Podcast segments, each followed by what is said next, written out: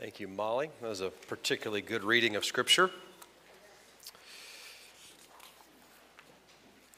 Well, again, my name is uh, Marshall. Let me add my welcome to those who have welcomed you already. Glad to be with you. Uh, a couple other things I want to announce. Uh, very excited, especially about this first one. After uh, many years, uh, two to be exact, many prayers, uh, we have hired, the, the, the, the ink is dry uh, we have hired a high school youth director. Uh, so if you, this has been like a labor of love and a lot of work for several folks on our team. And so uh, starting in May, we have a new high school director who will be with us. His name is Ethan Marshall. His wife's name is London with a Y, we are so excited to welcome them. And we're really excited also that they're able to start in May, as you uh, even was just alluded to a moment ago. So many folks go away for the summer, uh, including our youth, and so the chance for them to be here in May to get to know some of our youth before everybody starts going away and uh, and all that. So we're super excited to welcome them next month. I'll talk about this more at our congregational meeting uh, in May. Uh, but Ethan and his wife London will be here May 1st. So thank God for answered prayers. Uh, I will say it a lot longer than we expected. Um, secondly, I do want to announce that also this coming Saturday, I'd love to invite you to our home, my wife Allison, our home for Welcome to Grace. We do this about once a quarter. It's a great chance to get to know our staff better, to get to know uh, my wife and I better in our home, uh, and also just a little bit know more about the church. It's a fun evening, so it's this coming uh, Saturday, April 22nd at 6:30. You can RSVP by emailing to Allison. Her email is in the bulletin uh, with the announcement. So we'd love to have you. If you've never been to one, maybe you've been coming to church for years and you've never been, you're welcome. If this is your first first time ever, you're welcome. It's really for everybody uh, who would like to, uh, to come. It's a good, uh, fun evening. Um, so hope you can come this coming Saturday night to our home. Let me pray before we uh, look at the scripture and start a new sermon series. God, we, um, we come to you to a story that we have just heard read that is it is fraught with emotion it is fraught with betrayal there is so much going on and honestly, there's a lot of pain in this story. And so, as we come to the story of Joseph, we pray that you would be with us as we even look at our own pain and the triumphant love that you have for your people in and through that pain. So be with us, Lord Christ, for your Son's sake, we pray. Amen. The story of Joseph is a story of brothers. Joseph and his brothers. I have a brother, and uh, we're close in age. We are close in just about every way. And when we were, we love each other fiercely, but we fought as children and still fight a little bit like cats and dogs. Uh, I'm not going to go into the details, but this is true. This week I was on an email chain with my brother where we were ranking our fights, like, you know, the greatest fight of all time. And so thankfully our fights have kind of, you know, it's been about a decade, so we're probably due for a good one. Um, but this is a story that I identify with, a story of feuding brothers. As I mentioned a moment ago, we are starting a new sermon series. We have finished the Ten Commandments. That was a lot of fun in so many ways, surprising ways. But today we're starting a new series. In some ways, though, we're going back. We're going back to the book of Genesis. Uh, I don't even know how I didn't look at the dates, but a long time ago, before the pandemic, we did Genesis 1 to 11. Uh, and then we took a break, and then we came back and we did the story of Abraham, the father of the nation of Israel, which is Genesis 12 to 25. And then this past fall, we did the story of Jacob.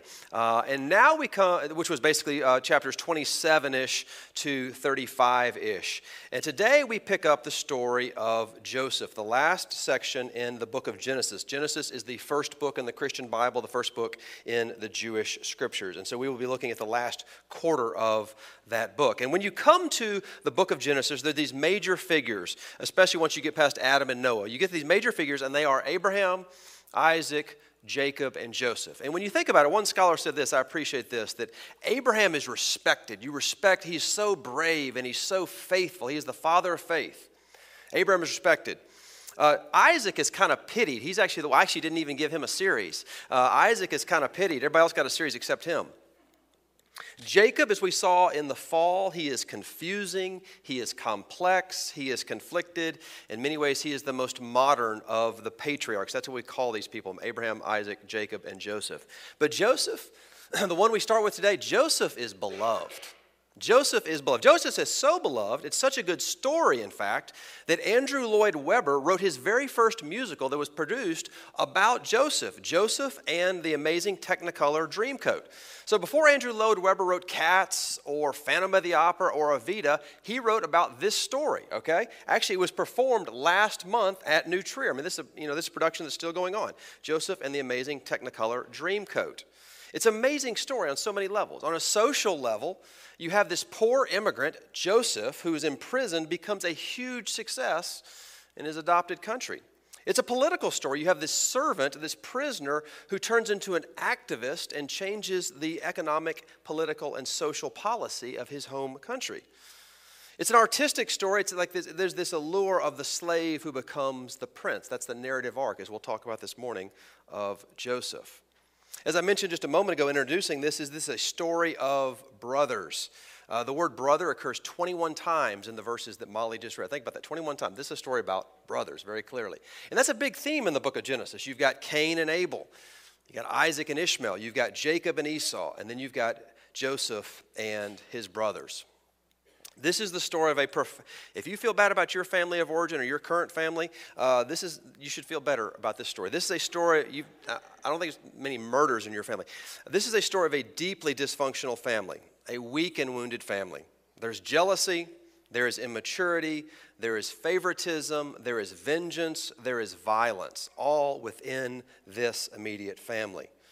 No human character is particularly attractive, at least at the outset of this story, which makes it so surprising. I mean, this is a little bit of a giveaway of the, the conclusion, but it makes it so surprising that this is who God chooses uh, to be like the, the Mount Rushmore of the nation of Israel. The 12, these 12 brothers that are referred to in this story, they are the founding fathers of the nation of Israel. This is like the, the you know, this is, this is the guys, this is them, right? And he chooses these people a family that is divided by favoritism, immaturity, jealousy, revenge, and violence. I mean, I, comparative religion is not really my thing, so I may be wrong about this. I'm not super familiar with all the founding narratives, but I can't think of another religion that has a founding narrative that has such repulsive characters when you first meet them. But maybe that's the point. Maybe that is the exact point. Because God will bring about radical transformation within these people and through these people, he will change the world and actually redeem the world. Jesus is a descendant of these people. Jesus is. So the favoritism of father, sibling rivalry, they all culminate in this, in this act we'll talk about in a minute, where one brother is sold into slavery like a cry. Can you imagine selling your own brother into slavery?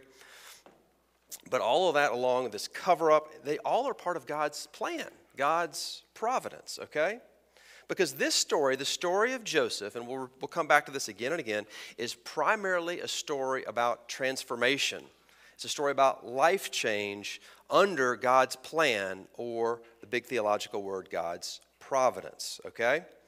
And as we'll see, it's an inspiring story. It really is. I mean, it's an inspiring story. There is change, there is hope, there is deep resilience, and there is a beautiful redemption.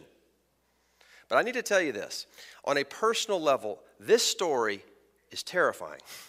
It is terrifying, and if I'm honest, it makes me scared and it makes me a little bit angry. Right? Because everyone in this story has to change, and by God's grace they do, but their path to change is all through suffering. Every single person that is changed and transformed in this story is changed via suffering. A lot of times the story of Joseph is told as this great story of redemption. You know, we kind of get to the end of the story. It's a great story. You know, God intended this, uh, you intended this for harm, but God intended this for good. But make no mistake, these people suffered. And that's what makes me angry and just a little bit scared. Because pain is part of the deal. The way up really is the way down. Or to put it in the words of Jesus, to whom this story points, if anyone would come after me, he must take up his cross. So today I kind of want to introduce the story and introduce the characters to you. Um, this story is a great introduction to this story. I mean, the, the, chapter 37 is a great introduction to the Joseph story. So I just want to look at the four main characters in this story. And the first of those characters is Joseph.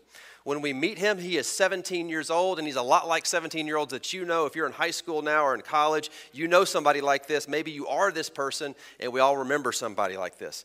Uh, second half of verse 2, he's a tattletale. He comes back from the field and he reports how bad his brothers is. Somebody, know, yeah, you, got, you know that guy. Uh, verse 3, he is spoiled. And he got the BMW when he was not 16, but 15. And he gets the, co- the coat of many colors. And he is arrogant. He tells people how great he is. He has this dream in verses 5 to 8, and he tells his brothers, basically, you're all going to work for me one day. You're going to bow down to me.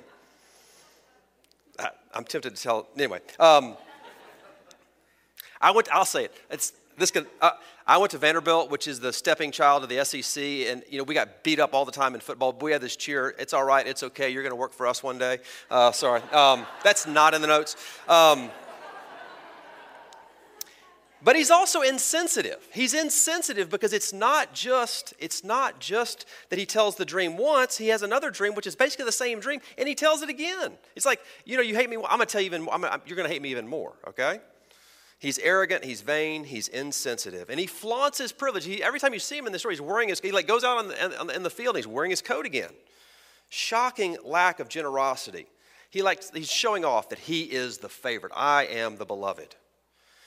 But as things often do with arrogant 17 year olds, things turn on him. When he's, he's uh, in verse 13, God sends, uh, God, well, God too, uh, but his dad sends him to check on his brothers. They're repulsed when they, when they see him at a distance. They don't say, There's my brother. They say, There's that dreamer. They determine to kill him. The oldest, Reuben, intervenes, and they say, Let's throw him in a pit. That's verse 21 and following. Then this band of caravan of Ishmaelites come by, and they say, Let's just get rid of him. Let's sell him as a slave. Uh, let's send him to the slave traders. And so they do. They sell him, human flesh, to Egypt. The last verse we see, he is in Potiphar's house as a slave. Now, this is pretty bad. Maybe you're not very sympathetic to him in those first few verses. You feel sorry for him, though, after this. He's hated, he's bullied, he's abused, he's enslaved, and he is forgotten. So he goes to Egypt. But, and this is getting ahead of ourselves, but this is the whole arc of the story. He gets himself thrown in prison. He spends from age 17 to age 30 in prison. Basically, the best years of his life, the most virile years of his life, his 20s, he's in prison. But as we will see, he's delivered from prison miraculously, and he rises to become the number two most powerful person in all of Egypt. He is like the number two guy in all the land, an immigrant as the prince of Egypt. And he has this major lifetime achievement. Like his resume, here's what it says I basically saved my corner of the world. like I had this social policy, this political policy where we saved all this food and basically saved the world, okay? You know, I don't know if this is still popular, but, um, you know, not too long ago, it was popular to think that, that uh, Winston Churchill saved Western civilization. Right? This one person who stood in the gap, stood up to Hitler, stood up against fascism, and saved Western civilization. Well, on a much grander scale, that is what Joseph does. He saves his people, he saves the world by his planning for a famine. But that's not even his greatest achievement. His greatest achievement, as most of us, this is true for all of us, our greatest achievement is not at work. Our greatest achievement is what we do with ourselves. And his greatest achievement is his character. It is a personal achievement. Because at the end of his life, what does he not do? He does not show the vengeance his brothers deserve. He vanquishes his own bitterness, resists the urge to pay his brothers back. He becomes, despite, I mean, he becomes a reconciled, happy person, at peace with his father, his brothers, and his subjects. And actually, in some level, his peak achievement is after his father's death because his father dies. I know I'm going fast here, but basically, his brothers deceive him. They do all this terrible stuff to him. The dad's still alive, so they think he's not going to hold them accountable for all he did until the dad dies. Then the dad dies, but he basically says, No, I forgive you. I'm going to take care of you. He vanquishes his bitterness and does not hold it against them even after his father dies. It is the greatest of personal achievements. I like what one person said about Joseph. When he was a child, he behaved like a king. When he was a king, he behaved like a child. And his reward, this is kind of cool. If you're, if, if, you're not familiar with the Bible, this isn't that cool. But if you're, you know who presided over his funeral? You know who buried his bones? Moses. Like 400 years later, Moses took his bones, thought he was so important that Moses himself buried his bones in the land of promise. So the question is what happened to Joseph? What happened? How was he changed? How did he go from being this arrogant little brat to be this person who forgives and accomplishes this major? What happens? You're not going to like the answer.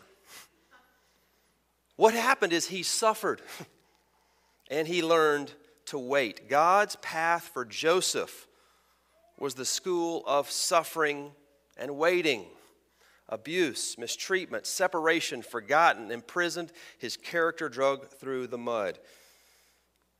And I'm riffing on Iain, a, pastor, a pastor and scholar named Iain Duguid when I say this. Perhaps you this morning are in the training, the school of suffering and of waiting. You feel like your life is on hold. You feel like God has forgotten you, that your gifts are unrecognized. There's no opportunity for you to use who you feel like you are. Perhaps you've been misunderstood or mistreated by your family.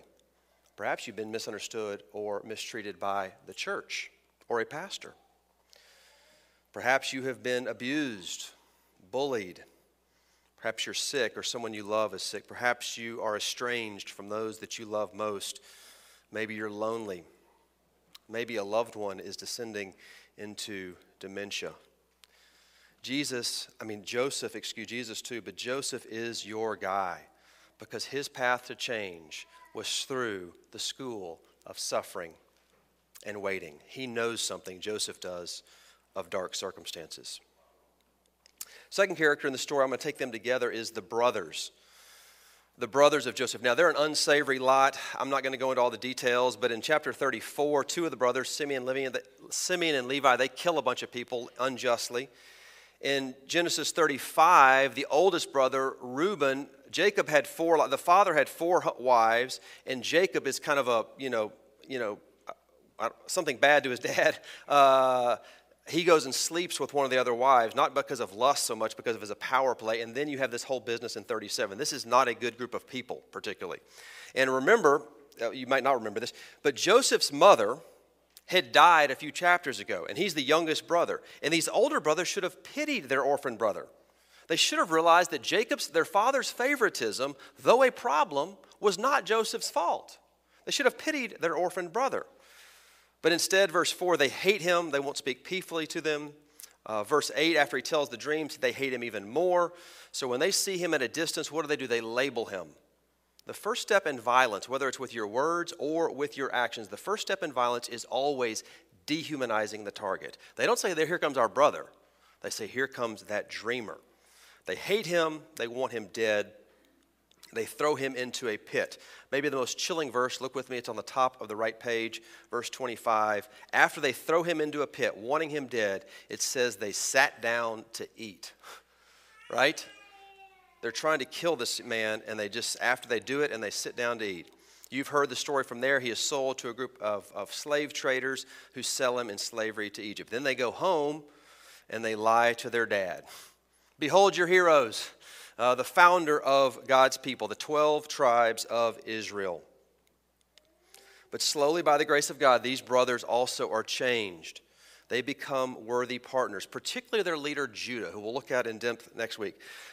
Judah steadily becomes more mature to the point that roughly 20 years after this story, after the story here, he actually offers himself. He's willing to sacrifice himself, which is to say, the brothers too are changed they also are changed. And how were they changed? Joseph passed through the school of suffering. The brothers, they passed through just as terrible, maybe a more terrible school. They passed through the school of exposed sin and repentance. Their sin, the darkness, the evil in their heart is exposed.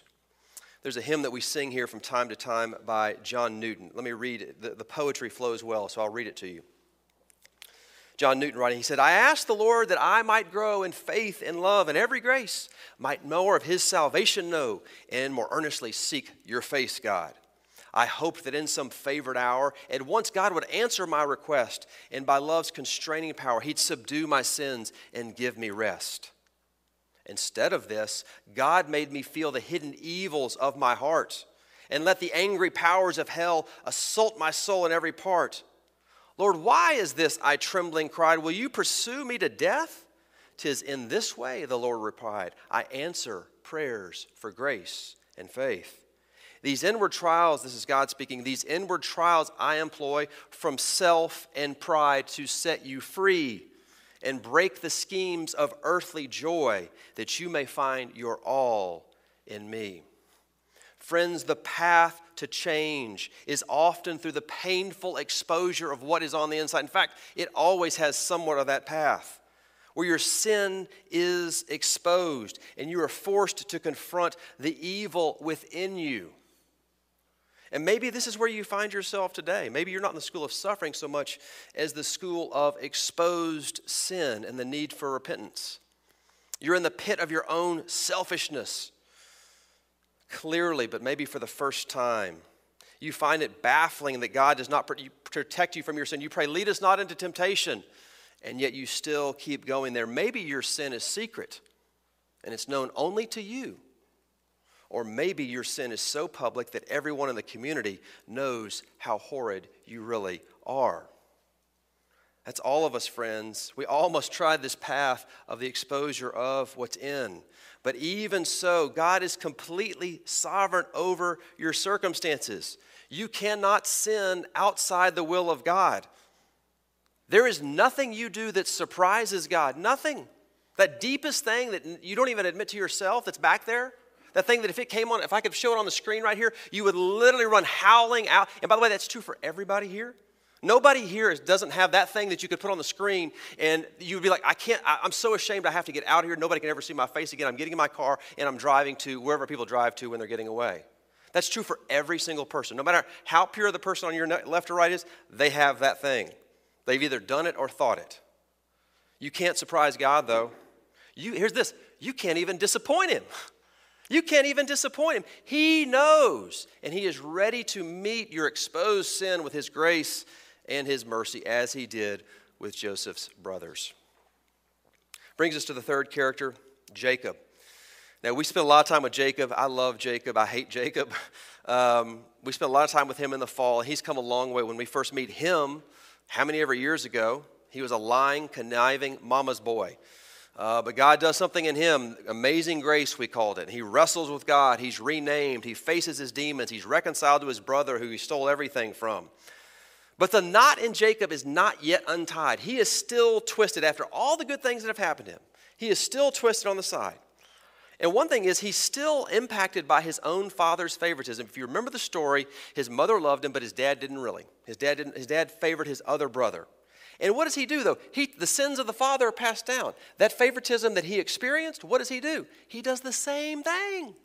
He is conspicuously favored towards Joseph. He gives him a coat, and if you follow the narrative closely, it's actually after Joseph is a tattletale. Then he gives him the coat. Here, here, son, here's your reward for being a tattletale. It's, but it's not just he's favoritism, he's also blind. He doesn't see the animosity in his own household between his older sons and his youngest son. He's blind to their deception as well. Verse 31 after they've sent Joseph away to Egypt, the brothers dip the coat in an animal they've killed. They dip the coat in the animal's blood, and they bring the coat to Jacob and said, Look, he's dead. Here's his coat. Is this your son's coat? Yeah, yes, it's, yeah. In verse 34 and following, he's inconsolable. He mourns. No one can lift his spirits. His favorite son is dead, or so he thinks. The awful irony of this, that in being deceived by a garment and the blood of a dead animal, it was a garment and a dead animal's blood that deceived his father terrible. It happens, the same thing he did happens to him. Now, Jacob was about this time about 100 years older, so he was two thirds of the way through his life. And he continues to be spiritually blind. He's not aware of himself, he's not aware of other people, and he's not really aware of God. After all these years, he still needs a few more rounds in God's training of change. He still needs more of God. And maybe you're here. Maybe, maybe, maybe you're in the early part of life, but maybe you're in the last third of your life. You thought by this point you would have more love. You thought by this time you'd have less doubts. You thought you would have greater faith. You thought, if you're honest, that your family would be fine by now. Maybe it was a wreck when you were younger, but you thought that your children and your grandchildren would be okay by now. And they're not. Not in the way that you want them to be. And maybe like Jacob, God is teaching you that you never get past your need of His grace. You never get past His need of His power. You never out. You may be 15, you may be 85. You never live out. You never outlive your need for God's grace. You never get to clarity. You never get to detachment. You never get to own that. That is a lie. No one gets there, not in this life. And maybe you need the story of Jacob to remind you that you too need God's grace.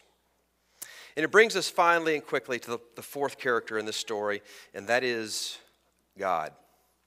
God does not speak, but he is ever so active in this story. It's interesting. Uh, he's present but hidden. And actually, this is where this story starts to make more resonance with us. You know, God in the early stories, Abraham and Isaac, he's talking more, he's showing up as angels and all this stuff. But here, he really just speaks through activity, through his actions, uh, through even what we would call apparent coincidences. We call this providence. Uh, verses, let us see a couple of apparent coincidences. Verse 15 through 17, uh, Joseph's looking for his brothers, and there's this random, they, they spend three verses on this. He's trying to make a point, the author is, that there's this random person wandering in this field that, who tells Joseph where his brothers are. That's not a random person, that's not a coincidence. God put that person there. And then a few verses later, beginning in verse 25, there's this random path. You know, this is like a desolate land, and there oh, happens to be a caravan of Ishmaelites going to Egypt that passed by. That's not random. That's not a coincidence. God is orchestrating these events. And also, He works through the wickedness and evil. He works through the favoritism of a father. He works through sibling rivalry. He works through slave trading. He works through lies. Now, let me say this clearly God handles sin sinlessly.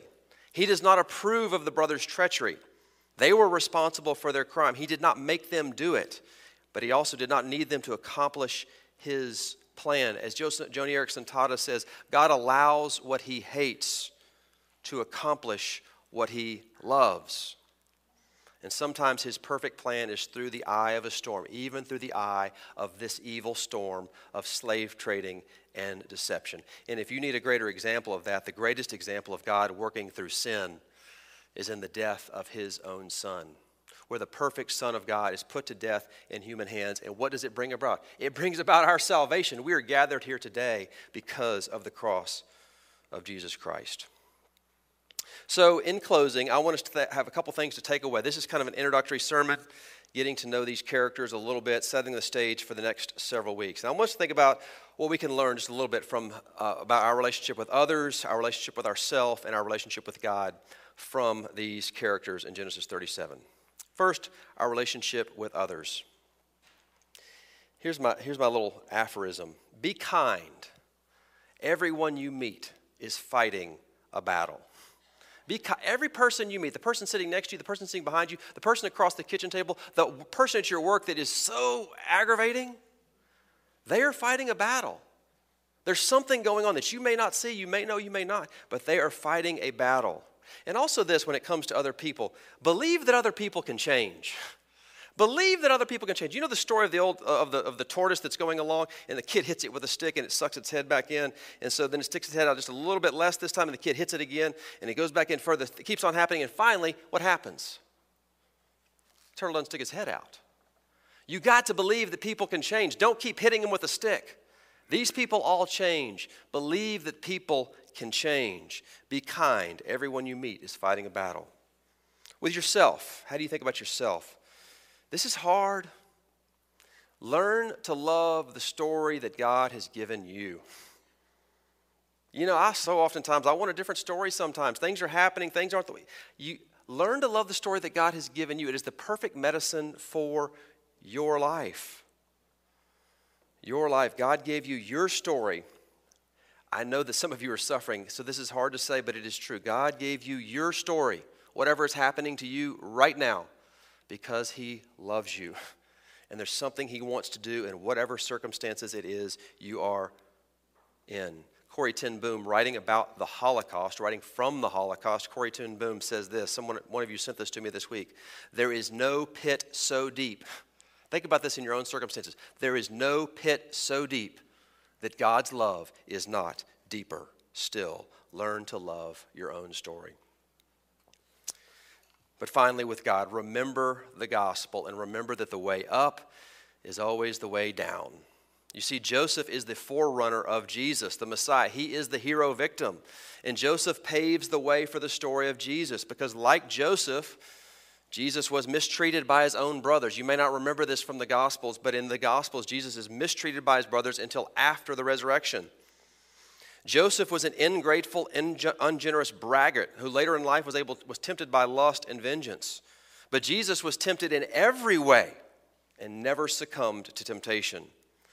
Joseph was a spoiled, braggy brat and he suffered for it, but Jesus was perfect and he suffered far worse. He suffered far, far worse. The template of Joseph points us forward to Jesus because this is with the story of Jesus from Philippians chapter 2.